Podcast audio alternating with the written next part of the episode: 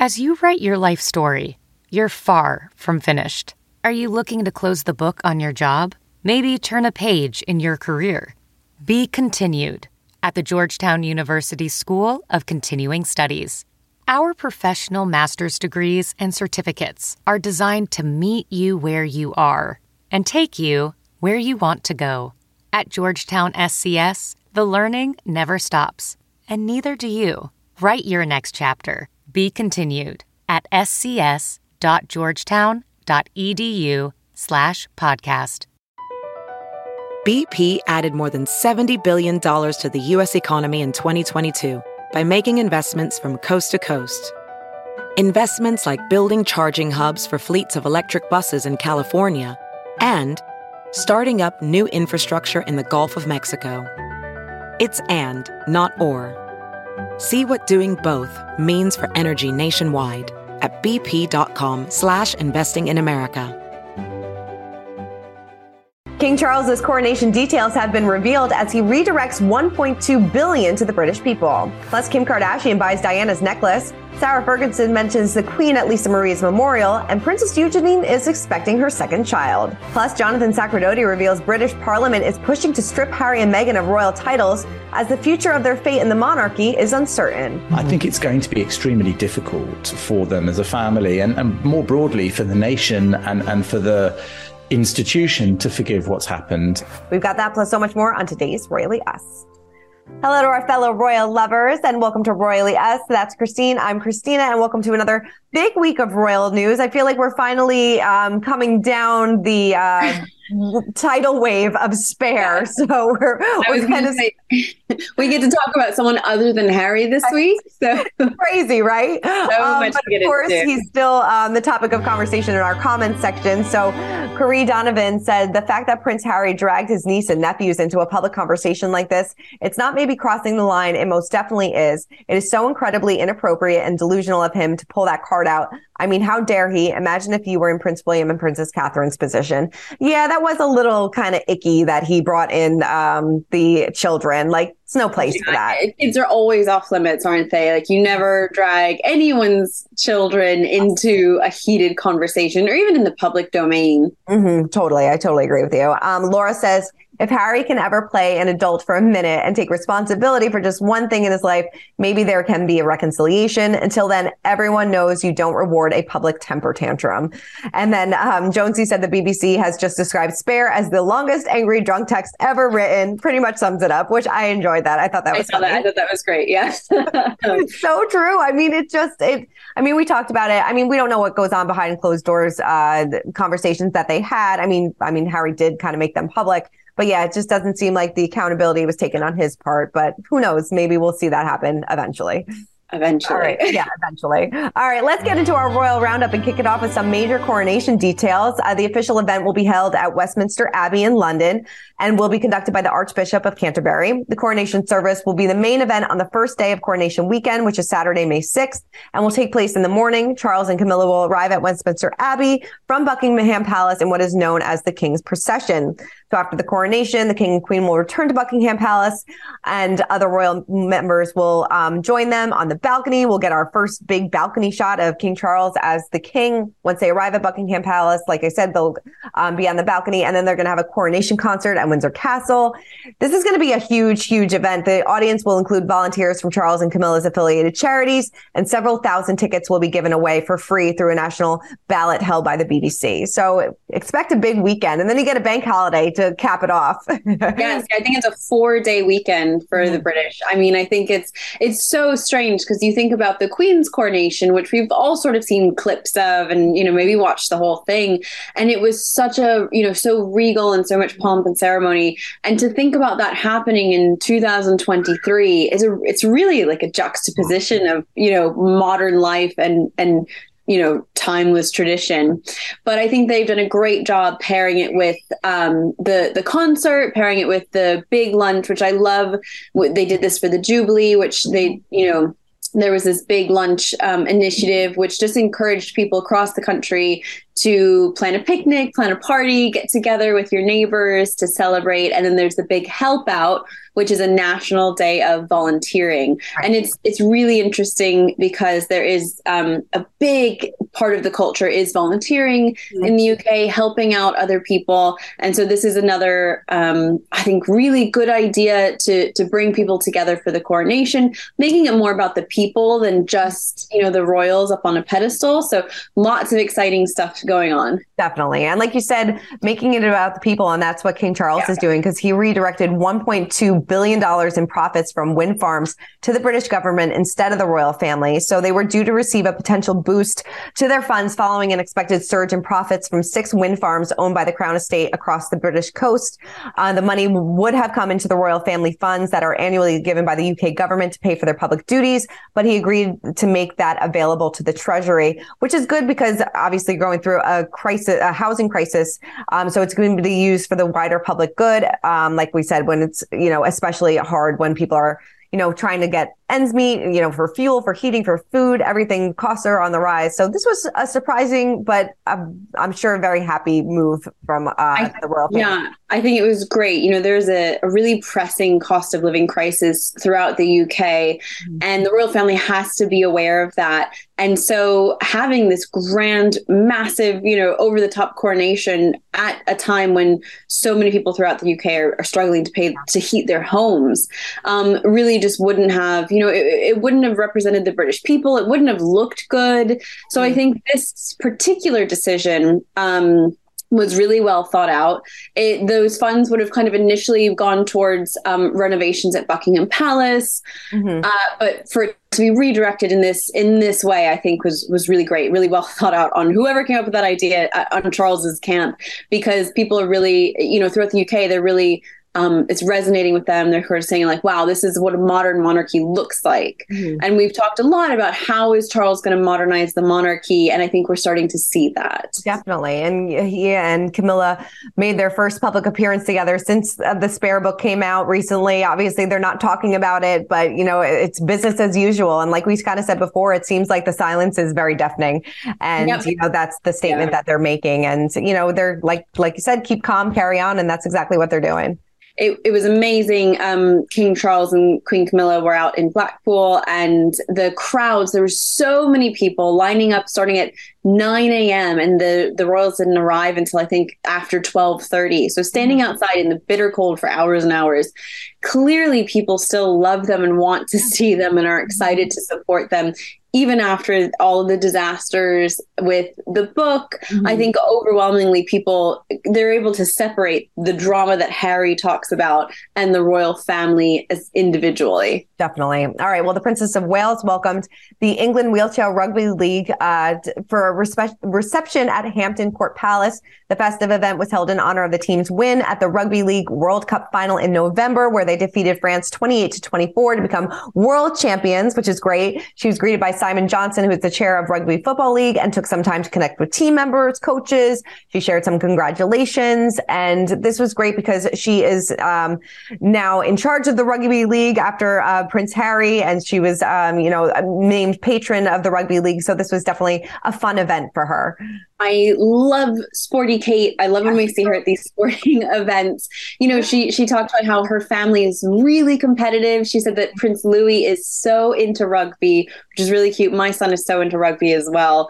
Um, and she also shared that you know she her family is really really active. They're always playing together. And she said that you know she stays active just by running after her kids. And i loved this this quote that we got from rebecca english saying that kate loves to jump on the trampoline before school or just run mm-hmm. around and play with them. And that's kind of how she stays active on a day-to-day basis seriously, just running after kids, you'll get your 10,000 steps a day. It's right. I, I, do wonder if uh, trampoline sales, you know, had a little had a little bit of a boost after she said. I'm sure. I'm sure it had. The trampoline to stay fit. I love it. Well, Prince William, like we said, you know, they're keeping calm and carrying on, and Prince William vowed to keep going as he and Kate put on a united front visiting the Royal Liverpool University Hospital. The couple shook hands with, um, you know, a lot of people, and one elderly woman took the opportunity to provide some words of encouragement to William The 81 year old said, Keep going, Will. Scousers loves you, referring to the loving nickname for Liverpudlians. Um, and he said that I will do. Um, so this was according to the Telegraph. And it seems like, you know, they're kind of blocking out the noise. And like we said, business as usual, moving on. Definitely. You know, we're just seeing them, you know, keep calm and carry on, but also just, you know, getting back to work. Mm-hmm. Lots, lots of meetings with with people with with families taking selfies all of a sudden, which we haven't really seen right. in the past. Lots and lots of walkabouts, talking to the people, mm-hmm. um, and really sort of building up that relationship with the British people, with people that are coming out to see them. Again, standing outside. It is bitterly cold in the UK right now. Mm-hmm. Um, but the people are still standing out there just to wave hello. Definitely. All right. Well, this was interesting and didn't have this on my bingo card for 2023, but Kim Kardashian now owns Princess Diana's iconic Attallah cross. So we're, we're going to spill some royalty and she attained the pendant. She paid $200,000 for this. So this um, was a cross set with square cut amethyst and circular cut diamonds. It was created in the 1920s and uh, it was purchased by Naim Attallah and lent to Diana in 1987. She wore the gem to an event in support of Birthright, a charity that strives to protect human rights during pregnancy and childbirth. She paired the piece with an eye-catching black and purple Catherine Walker and Co gown. It's a very um, talked about ensemble, and it was, uh, according to Sotheby's, the necklace was one of Diana's favorite pieces. And it said it is understood that the cross was only ever worn by the princess, and following her death, it was never seen in public again until now. So, Kim Kardashian is just, uh, you know, uh, cover, covering up these jewels because she has um, Elizabeth Taylor's jewels. Now she has Princess Diana's. So it seems like she is uh, collecting a lot of these memorable pieces. What is she going to do with them? Especially this is this is quite a large piece. It's quite a it's quite a big um, cross shaped necklace. It's kind of chunky. It's very much a statement necklace. Mm-hmm. Uh, so what is she going to do with it? Because such a piece, it would be a shame if it just sort of stayed on display in her house. I hope I hope Kim does, you know, pull out some amazing outfit, maybe some Met Gala piece or yeah. something like that. I feel, to show yeah, I feel like this is a Met Gala moment, definitely. After yeah, the Marilyn Monroe definitely. moment, this is the next Met Gala moment. Yeah.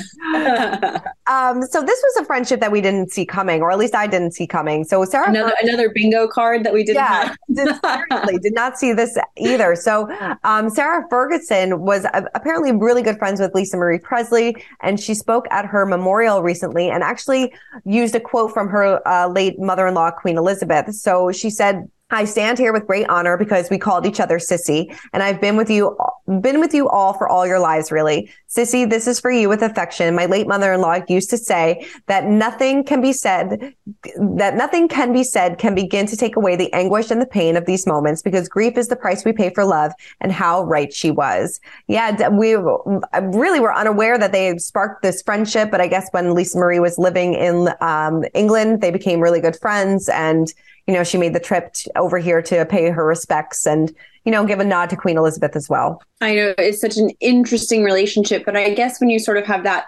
really unique level of fame, you know, Lisa Marie Presley being as really famous as she was in a really unique way, just kind of not necessarily in her own right, but for who her family was. And then Sarah Ferguson, the same thing. You know, she's kind of hugely famous for who her family was. They yeah. must have been able to bond over that somehow. I, I had no idea that they would be close friends right. until I found out, but it definitely it makes sense that you know they would sort of share a bond. Definitely. Um, that those words that you know quoting queen elizabeth ii are so moving mm-hmm. um, really interesting after what harry said in his book isn't it I really, I liked it. We, I, you know, we kind of totally missed this. I mean, because there were so many other big moments in the book. Um, but he, I guess he was very unimpressed when he visited Graceland recently, saying that. As a professional welder, Shayna Ford uses Forge FX to practice over and over, which helps her improve her skills. The more muscle memory that you have, the smoother your weld is. Learn more at meta.com slash metaverse impact. It's Kaley Cuoco for Priceline. Ready to go to your happy place for a happy price? Well, why didn't you say so? Just download the Priceline app right now and save up to 60% on hotels. So, whether it's Cousin Kevin's Kazoo concert in Kansas City, go Kevin, or Becky's Bachelorette Bash in Bermuda, you never have to miss a trip ever again. So, download the Priceline app today. Your savings are waiting. Go to your happy place for a happy price. Go to your happy price, Priceline. Um, people thought, you know, call this a house, a castle, a mansion, a palace, but it reminded me of a Badger set. and it was dark, claustrophobic. And he was like, Did the king really live here? But yeah, I mean, that's what Elvis liked back in the day. I I wonder if he's of all the things he may be regretting from that book. I wonder if with the timing of this, does he regret that particular segment? Yeah, maybe, maybe. all right, well, let's break down some royal rules. And this week, our friend Jonathan Sacerdoti joined us, and he revealed actually that a British a British member of Parliament is aiming to pass a law allowing the Sussexes status to be downgraded. He also revealed where Harry and Meghan stand right now with the monarchy. So take a look at this. There is a, a law in motion now, right, allowing the Sussexes status to be downgraded. So tell us all about this and what this means. Bob Seely MP told me that he's pressing ahead with his attempt to pass legislation that would allow Harry and Meghan to be downgraded as royals. He's planning what's called a private members bill, which would allow a vote on taking away their titles. Now, private members bills can be introduced by elected members of parliament and also by members of the House of Lords who aren't government government ministers.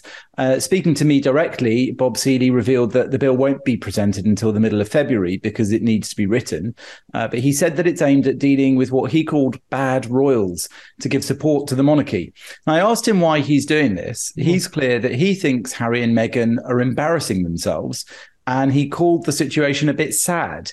He's clear that this is in no way designed to embarrass the king or the royal family on his part. On the contrary, he said that this is about supporting a constitutional monarchy which has been brought into disrepute.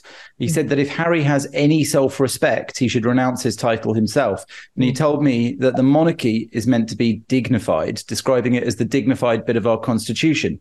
Now, I think that's a really interesting point because the monarchy here isn't just a soap opera. It's not just a celebrity, uh, un- unfolding celebrity story. It's a fundamental part of the British Constitution. And while it isn't elected or modern in terms of how it works, it does serve an important role, largely because it's dignified and calm, traditional, and it's just got that way of operating. And when that's interrupted by forces either from outside or inside the family, it's quite a serious challenge. Mm-hmm. Now, Parliament, where Bob Seely works, can get heated and messy, but royalty is meant to be a sort of touchstone of calm dignity and history and tradition.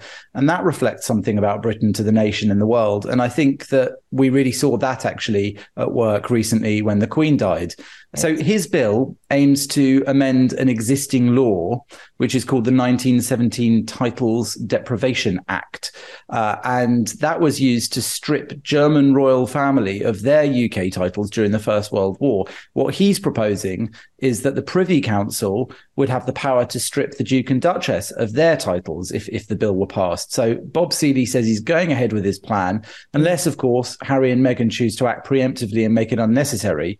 Because when we spoke, he told me that if Harry hates it all so much, he should do us a favor and mm. renounce his titles, and we can call them Mr. and Mrs. Windsor or whatever they want to be called. Do we know if he has support from other members of the parliament and if he really feels like this is going to get passed?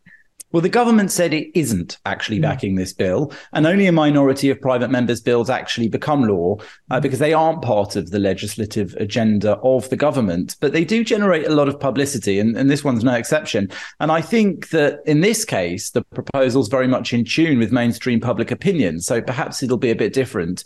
Of course, Harry revealed that he suggested to the king, to his father once, that he'd give up his and Meghan's titles anyway if they weren't able to live in Canada and still perform some royal duties. But that obviously didn't work out for them. Right. And since then, he's backtracked on that offer. I mean, the couple still use their titles, especially in mm. commercial activities through which they make millions of dollars. But mm. when he was asked recently if he'd voluntarily give up the titles, he just snapped back and said, "What difference would that make?" Right. I mean, why do why do you think that the royal family hasn't renounced these titles yet? And do you think that that's something that they'll consider doing, especially if this gets a lot of publicity and a lot of people support them not having these titles anymore? Well, I think the sense that I get is that this is not something they want to do. I think in this war between Harry and Meghan and the rest of the royal family, I think they're trying to calm things, not trying to throw more grenades in, not trying to provoke any yeah. more than they're being provoked. So I think that trying to remove their titles by the king would be seen as perhaps an aggressive move, or at least Harry and Meghan could dress it up that way. I mean, we might have Spare Two or, or Netflix right. uh, volumes, you know, seven to twelve, uh, and and I think perhaps they're trying to spare us all of that misery as well. Uh, in all honesty, I think it's just not necessarily on their agenda. They want to get on with doing the job of the royal family mm-hmm. and try and avoid that. And I think that's why people like Bob Seely are interested in trying to do what they can to support the family. I don't know if it's supported by the royal family, but that is how I think he would see it is that he's trying to do something so that that decision can be made, can be removed from the king himself, but it could be an indication of dissatisfaction uh, in a wider way. Definitely. And, you know, it's been a couple weeks since Spare came out, and obviously people are still talking about it. But what's any rumblings over in the royal uh, family? Do we know if anybody has spoken to one another, you know, or do we think that you know, we're just going to kind of let this lie for a little bit. Yeah, they haven't told me about it if they have. Um, but I, I suspect that there are some efforts going on mm. to try and make some form of reconciliation. There were some reports here uh, in in the newspapers that the palace sources, uh, those mysterious sources we sometimes read about, had mentioned that there would be an effort to try and make some mm. form of reconciliation before the coronation. I think because they don't want it to upstage mm. what's going on on that very important day. Uh, so whether or not that's possible is, is, one thing, and whether or not it's lasting is another thing. So even if they do manage to make some form of peace, might be temporary. Mm. I think it's going to be extremely difficult for them as a family, and, and more broadly for the nation and and for the institution to forgive what's happened. I think Harry and Meghan have said they're expecting an apology, but I think there aren't many people who agree that it's due that way round. I think plenty of people see that the royal family, in particular, some of the individuals within it, uh, the king, mm-hmm. uh, the queen, and the Prince of Wales, uh, all come out of that book so badly. They're they're so broadly criticised by Harry, so nastily criticised in sections that I think they could be feeling very sore about this. But above all else, I think they might also be feeling that they just want to keep quiet because they don't want to provoke any more of this sort of thing, which is damaging not just to them emotionally and personally, but to the nation, because this is an attack effectively on part of, of the constitution of Great Britain. And, and that in itself is not something that's desirable. I mean, it would be interesting if something like that passed. I don't know if it will, but um, it seems uh, interesting that they're using their efforts to really try to strip them of these titles. Yeah, it's really, you know, the British people really are, are so annoyed with them. Yeah. And so it doesn't really surprise me. There's obviously bigger issues at hand, lots and lots of things that you know uh, parliament needs to to focus on right now but i'm not surprised to see this still coming up in conversation but i do think that there are bigger problems yeah definitely bigger problems all right well let's end off on a very happy note getting into our pint-sized palace because princess eugenie announced that she is expecting her second child she wrote on instagram we're so excited to share that there will be a new addition to our family this summer of course she and her husband jack share their son august who is 23 months so definitely some big exciting news uh, to look forward forward to in the next few months. Definitely so much fun. I think she shared the cutest photo yeah. on Instagram. And then if um, her mom, Sarah Ferguson, again popping up, shared another really cute photo saying that she was in grandma heaven. Aww. And so that's just so happy for them and their family. It's nice to have some really, really happy royal family news. Definitely. The, the uh, grandchildren and the cousins keeps getting bigger and bigger and bigger. I love to see it. so sweet. All right. Well, that is it for this week's episode of Royally Us. Uh, please keep commenting, keep subscribing. And Christine and I will see you guys next week.